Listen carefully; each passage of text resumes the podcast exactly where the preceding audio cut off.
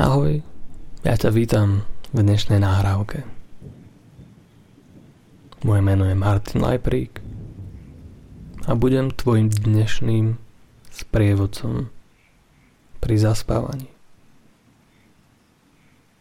A mám pre teba pripravený jeden príbeh, v ktorom bude použitých mnoho nepriamých sugestií a metafor. Ktoré tam budú čakať na to, kým si ich vyberie tvoja mysel. Tak, aby sa z nich niečo užitočné naučila. Takže som zvedavý, čo sa naučíš z toho príbehu, ktorý ti rozpoviem. Pretože tento príbeh je 100% pravdivý. A viem to, pretože ten príbeh sa stal mne. A začína sa jedno septembrové ráno. Ráno, kedy som mal radosť, že môžem sadnúť na môj bicykel, tak ako každé ráno, a ísť do práce. Ale musím sa priznať, toto ráno bolo trošku iné. Z nejakého neznámeho dôvodu som mal oveľa viac času. A tak som sa nemusel nikam ponáhľať.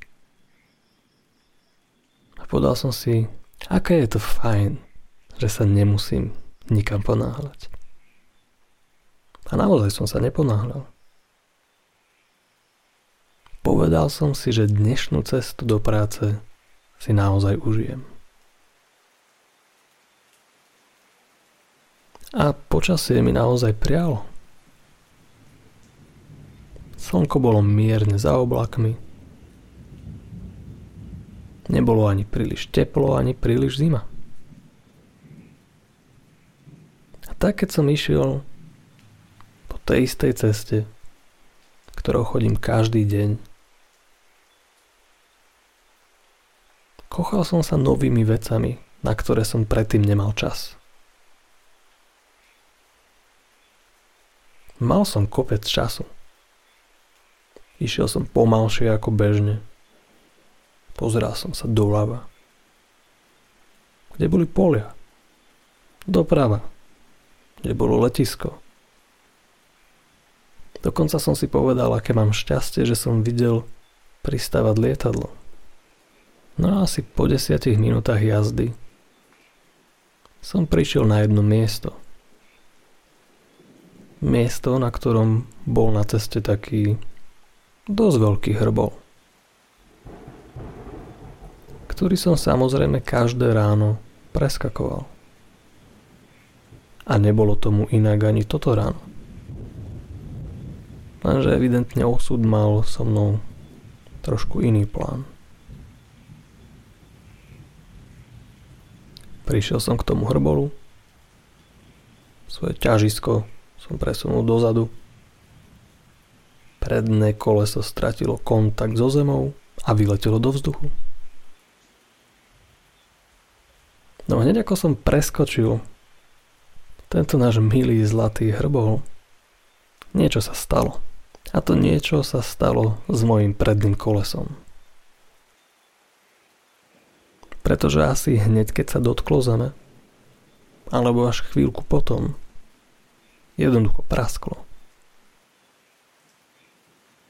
A ja si len pamätám to, ako sa všetko okolo mňa spomalilo. A ja som padal. Nemyslel som na to, že to bude bolieť.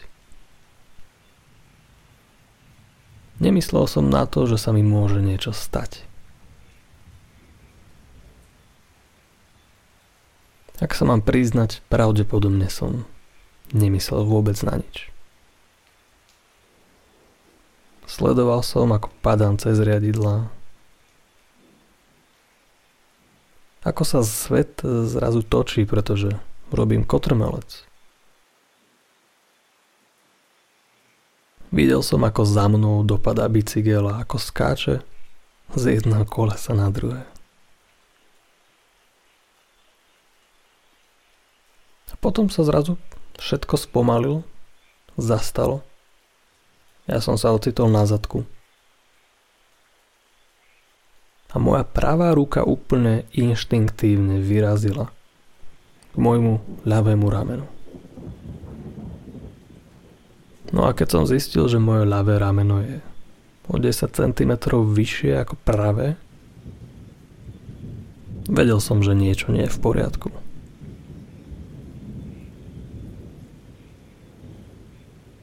Hneď potom, ako som si zavolal záchranku, som zavolal mojej asistentke.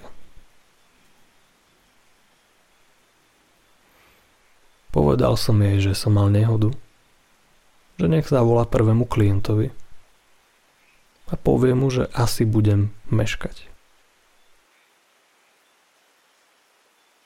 V mojej mysli som si totiž ešte vôbec nepripúšťal, že by tento problém nebol vyriešený ešte v ten istý deň. Ale ako veľmi som sa mýlil. Keď som si ale sadol ku svojmu bicyklu, Vtedy som si to vôbec neuvedomoval. Rátal som s tým, že to bude OK. Že mi moje rameno dajú znova na pôvodné miesto. Ja si zoberiem taxík a pôjdem do práce. No, začalo sa to komplikovať tým, že záchranka evidentne nevedela, kde som. Pretože nemyslím si, že tá cesta okolo letiska je nejaká oficiálna cesta. A už vôbec nie cesta, po ktorej jazdia auta. Tak po nejakých 20 minútach, kedy som si prestal užívať to slniečko, ten jesenný vietor a to, že mám veľa času, ktorý sa mi kráti. Som znova vytočil 155.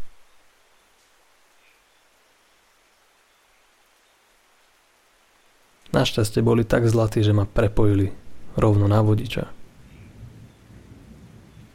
A tak som ho mohol navigovať rovno ku mne.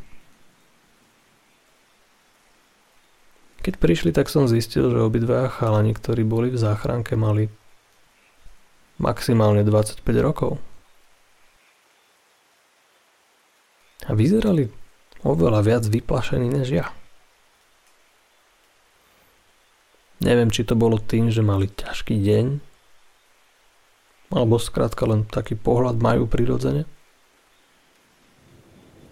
Ale keď som nasadol do tej záchranky, on sa ma pýtal, že čo urobíme s bicyklom. Tak som na ňo pozrel a povedal som mu, že ho skrátka zoberieme so sebou. Tak sme naložili môj milý bicykel.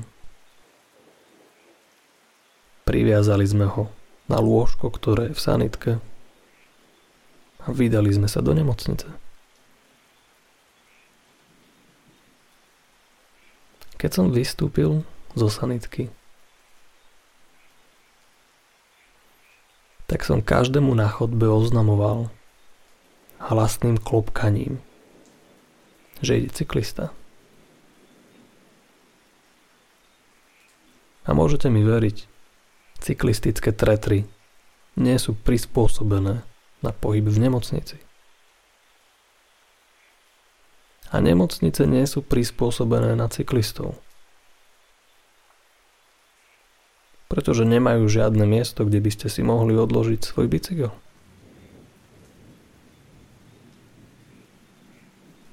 Keď som sa však prestal trapiť bicyklom, s ktorým som chodil po tých chodbách, prišli iné veci, ktorými som sa začal trápiť. Pochopil som, že so svojou rukou nemôžem príliš hýbať. Pochopil som, že ju nemôžem zdvihnúť. a že ma musia zrengenovať celého oblečeného. Pochopil som, že keď sa ma lekár dotkol, tak to dosť bolelo. Ale stále som veril, že to bude v pohode. Že lekár na pohotovosti urobí nejaký svoj zázračný chvat a ja budem v pohode. Ó, ako som sa mýlil.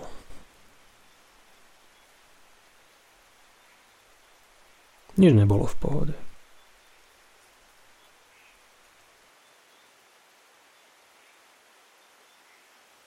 Ošetrujúci lekár zavolal ortopéda a ten mi veľmi rýchlo vysvetlil, že je nutné spraviť operáciu. Ideálne hneď. No a tak sme sa dohodli, že sa pôjdem domov osprchovať. Vyzujem svoje obľúbené tretry. A prídem naspäť. Tam, kam patrím. Na ortopedické oddelenie.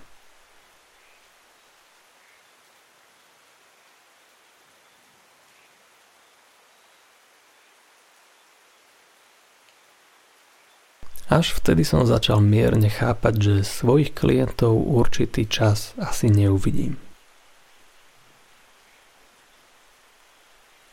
Stále som ale len rozmýšľal nad tým, ako dlho budem v nemocnici.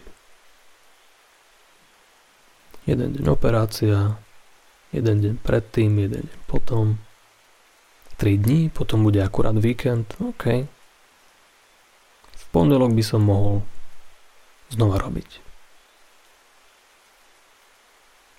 S týmto mindsetom som krvopotne zohnal taxík, ktorý bol ochotný odviezť ma aj s bicyklom.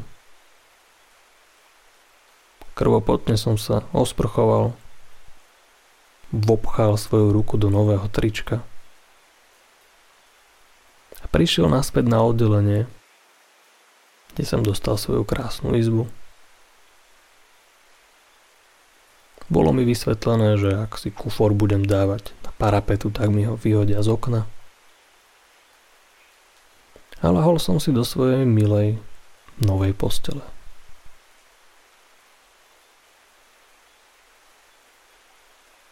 A asi až vtedy som si uvedomil, ako veľmi ma bolí to rameno. No zároveň som si uvedomil, že keď sa ma sestrička pýtala, či chcem niečo, od bolesti. Intuitívne som povedal nie.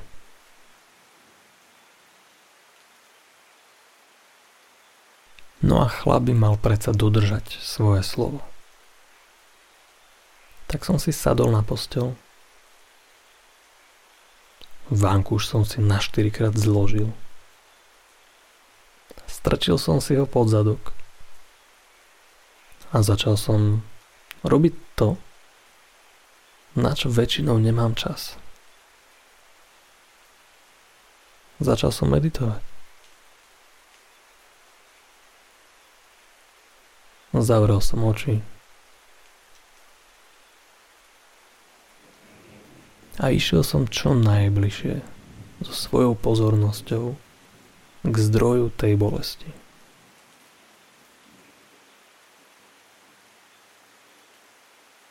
A veľmi rýchlo som zistil, že bolesť v mojom ramene sa rôznym spôsobom hýbe, točí a mení. Raz to bolo skôr ako rezanie, potom to skôr bolo ako ťahanie. A potom som mal pocit, že mi nejaká kosť vylieza cez kožu smerom k mojej hlave. Vždy, keď som si ale to rameno skontroloval, vždy tá kosť bola ešte pod kožou. Takže to všetko boli len moje pocity, ktoré sa neustále menili.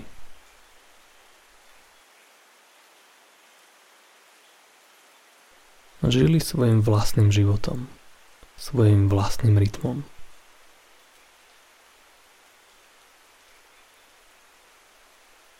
počase začal byť ten rytmus veľmi príjemný.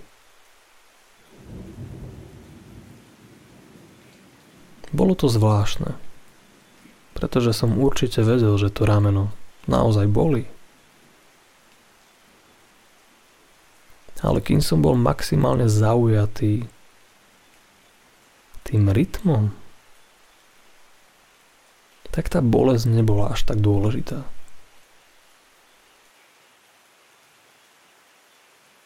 Počase ma však vyrušil príchod nového spolubývajúceho. A rameno začalo znova trošku bolieť. Prišli myšlienky. Obavy. Čo ak sa operácia nepodarí?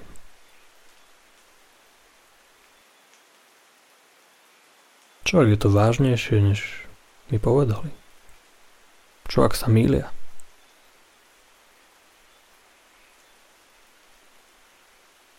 Tak som sedel ďalej.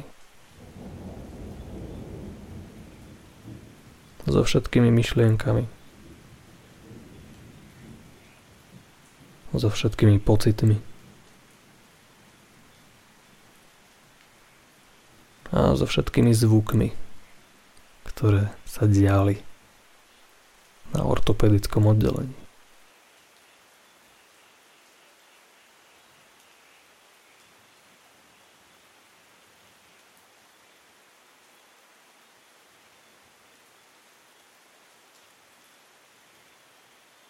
Postupne som sa skamarátil so svojimi spolubývajúcimi. A zistil som, že každý ten vnútorný stres rieši po svojom. Niekto sleduje videá, niekto má potrebu stále rozprávať. Niekto sa stále pýta sestričky. A niekto kričí, tak ako nejaký detko na druhom konci chodby.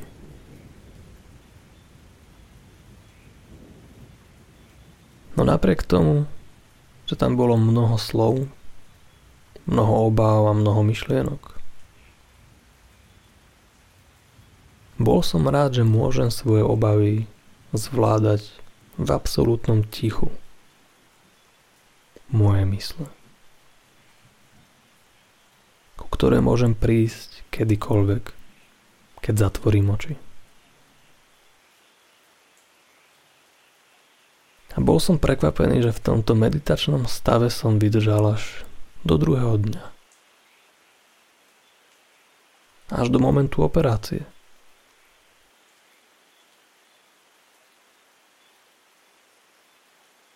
Ktorá bola veľmi zaujímavá.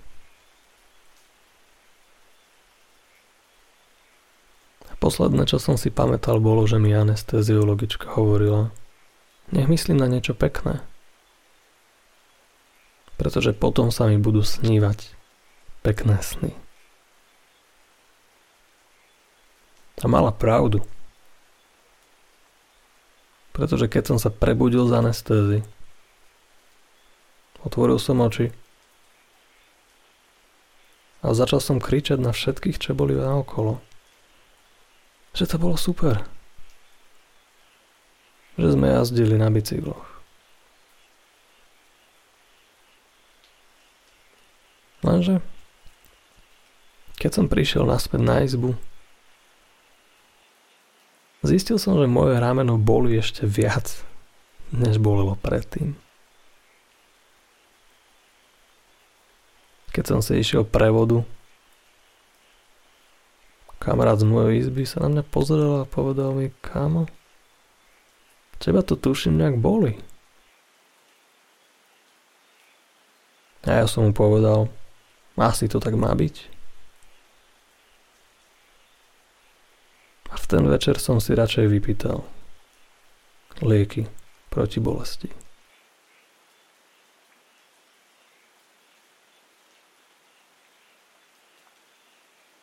V druhé ráno som sa zobudil s tým, že to je môj posledný deň posledný deň v nemocnici. Zrazu ma naplnil pocit pohody. Všetko mám za sebou. Všetko ide presne podľa plánu.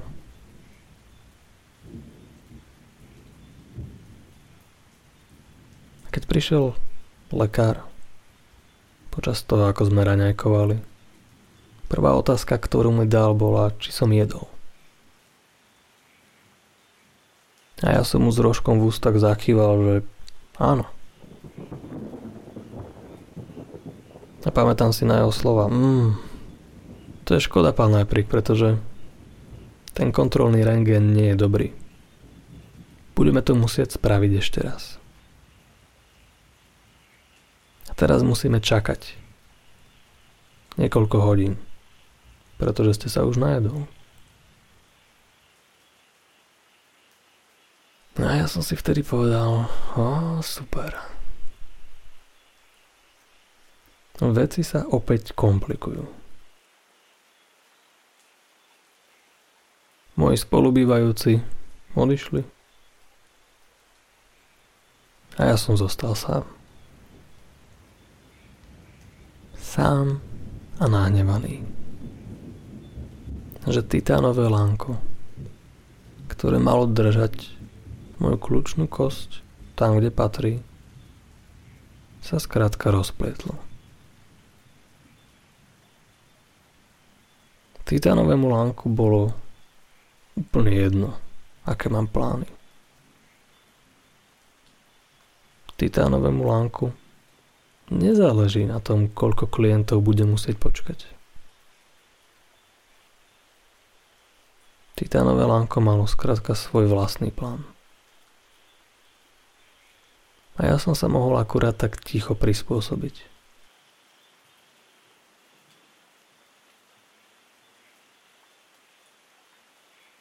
Nebol som z toho nadšený. Bol som nahnevaný. Na lekárov, na nemocnicu, na moju kľúčnú kosť, ktorá aký netradičný tvár. Všetko bolo zlé.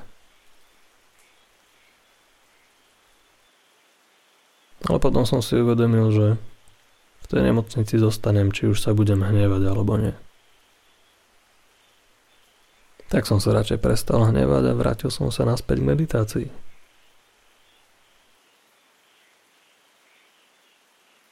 A začal som si užívať hlavne meditáciu v chôdzi.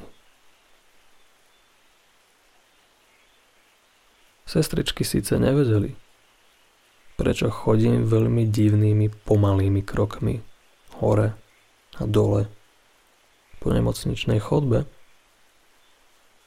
Ale po pár hodinách si zvykli. A ja som si uvedomil, aké šťastie mám. Že nemôžem ísť nikam. Že musím zostať na tomto mieste. A že môj program nie je v mojich rukách.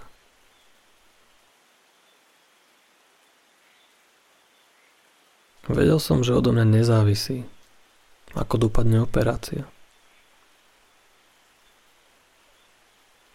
Vedel som, že odo mňa nezávisí, kedy ma zavolajú na operačnú sálu, ani kedy ma pustia domov. Ale vedel som, že mám ohromné šťastie. Že môžem byť tam, kde som. Pretože keď sa moja myseľ uspokojila s tým, že ja nie som ten, kto rozhoduje,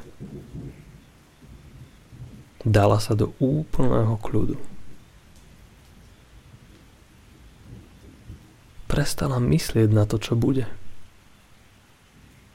Nevedela, čo bude.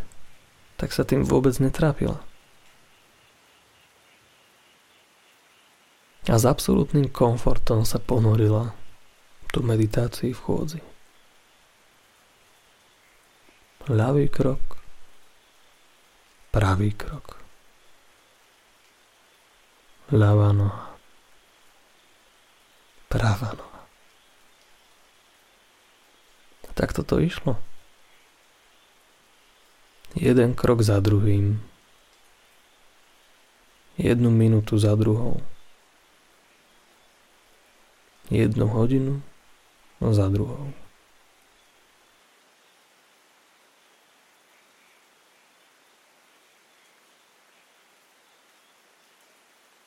Dokonca keď som mal po druhej operácii, uvedomil som si ešte viac, aké šťastie mám. Že nemusím nič plánovať. Nemusím na nič čakať. Môžem sa skrátka venovať len tomu, kde som teraz. Pretože o všetkom ostatnom rozhodujú lekári a sestry. to mi dodávalo ohromný pokoj, ohromný kľud. A ja som si uvedomil, že už roky som nemal takýto kľud. Ja som si uvedomil, aké veľké šťastie som mal, že sa mi v to pekné jesenné ráno stalo to, čo sa mi stalo. Uvedomil som si, že inak by som nevedel oddychovať. Inak by som nevedel zabudnúť na maily, mobily a povinnosti. A zrazu som tu. S obviazanou rukou. V modrom župane a s vnútorným kľudom. Chodím jeden krok za druhým po nemocničnej chodbe.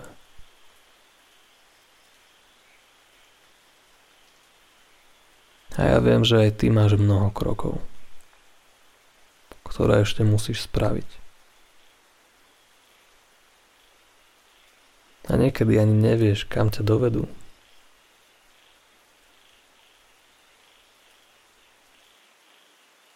Viem, že niekedy máš strach. Niekedy máš obavy.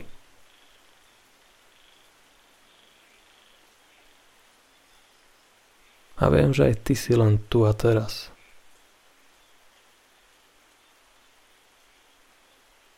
A jediné, čo potrebuješ spraviť, je venovať tomu pozornosť.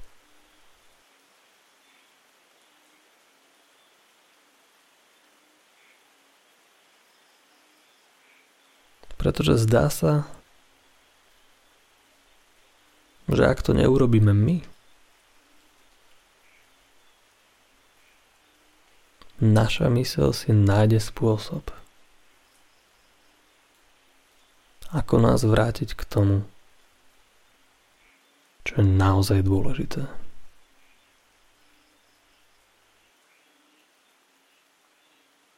Práve preto ti prajem,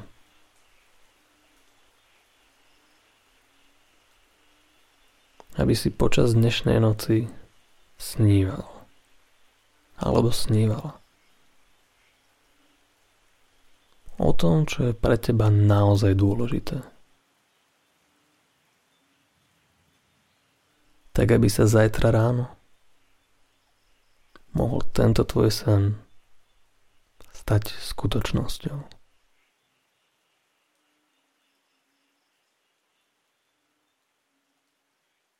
Preto ti ďakujem za pozornosť. A prajem ti ničím nerušenú dobrú noc.